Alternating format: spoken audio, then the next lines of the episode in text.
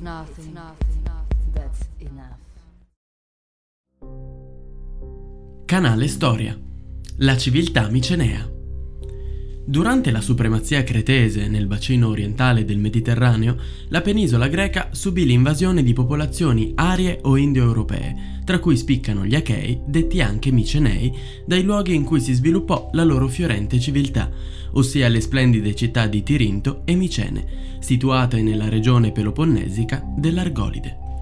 Grazie ai continui e fecondi contatti con l'isola di Creta di cui accolsero l'influsso civilizzatore, i Micenei impararono ben presto l'arte dei commerci e della navigazione, in cui divennero anch'essi maestri.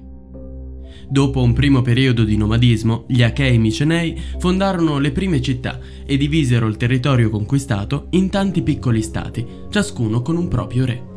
I sovrani si succedevano l'un con l'altro per diritto ereditario, abitavano nelle acropoli, ossia in città alte e protette da potenti mura, e si consideravano investiti della propria autorità direttamente dagli dei. In tempi di pace svolgevano funzioni di giudici supremi e sacerdoti, in periodi di guerra comandavano l'esercito e avevano diritto di vita e di morte su chiunque. L'espansione micenea, inizialmente mite, divenne via via sempre più incisiva e si fece forte della ritrovata unità fra i tanti sovrani.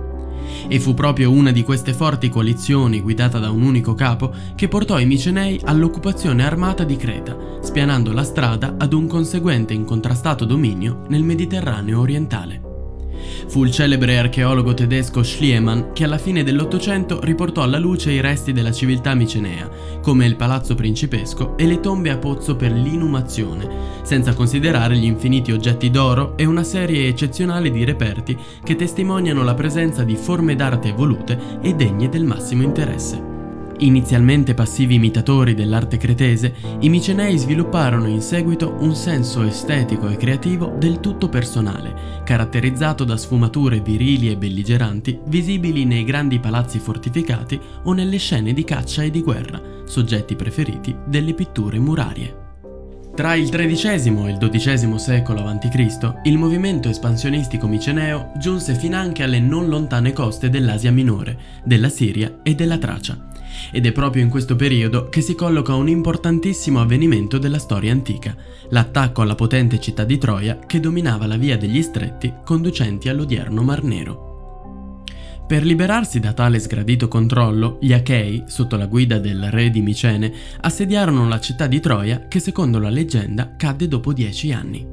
Di questa mirabile guerra narrarono gli Aedi, ossia i cantori, nelle corti, e i rimatori girovaghi, detti anche rapsodi, nelle piazze. Secondo la tradizione, fu poi Omero a riunire i brani dispersi di cantori e rimatori nei suoi splendidi colossi narrativi, l'Iliade e l'Odissea. Benché i pareri sulla realizzazione di tali opere siano discordi, in quanto c'è chi vi vede non l'unica mano di Omero, ma una costante rielaborazione avvenuta ad opera di autori diversi e in tempi differenti, per i greci antichi i canti omerici erano espressione di fatti realmente accaduti. Oggi possiamo ritenere che la scoperta di Troia, sempre ad opera di Schliemann, dia un fondamento storico alle convinzioni dei greci antichi.